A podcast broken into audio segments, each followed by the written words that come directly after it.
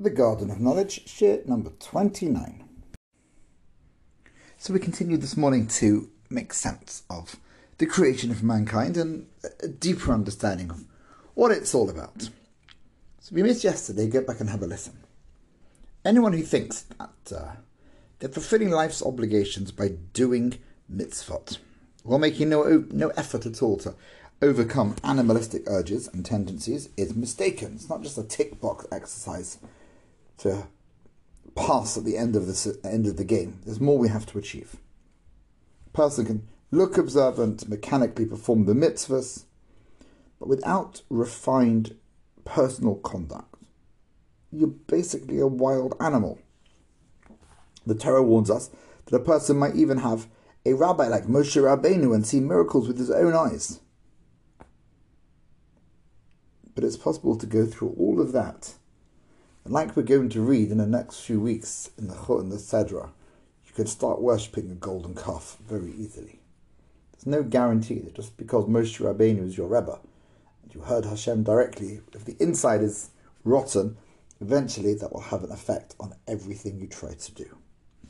The rabbi teaches us that a human being must always fear Hashem, both behind the closed doors and in public. Like we say in davening in the morning, the Adam should always be an Adam, a person, because you, well, what, what else could you be? Well, you could be an animal.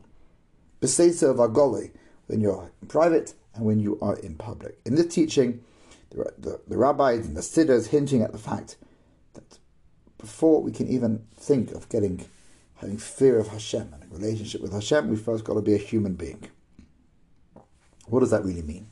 A human is someone who is kind compassionate, humble, has emunah, this is the person who is fulfilling his role in partnership with Hashem. Remember, we, we are called upon to be partners with Hashem. Hashem partners with mankind, not with a robot that's really an animal or a person doing certain deeds but hasn't refined themselves. If we can refine ourselves, then we are a full partner with Hashem.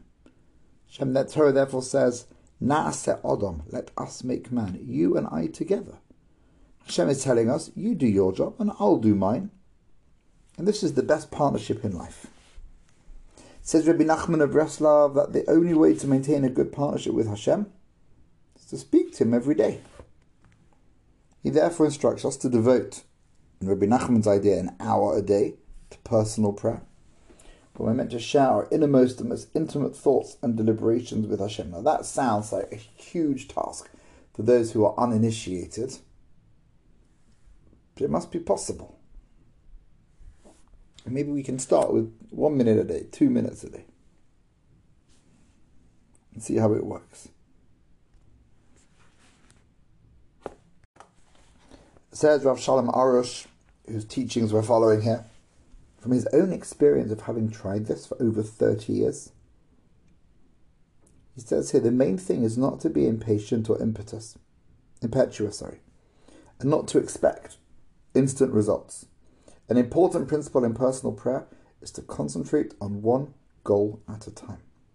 Someone who tries to accomplish too much at once loses focus and effectiveness. It's therefore preferable to daven regarding one area of self improvement until you see the results. And the improved behavior then becomes second nature. Why would you do this? Hashem has invited us to become his partner, and there is no greater partner to have other than Hashem. That can only take place when we are human and not animal, and the partnership will be strong if we learn to speak to Hashem in our own words every single day. So go and try it. Have a great day.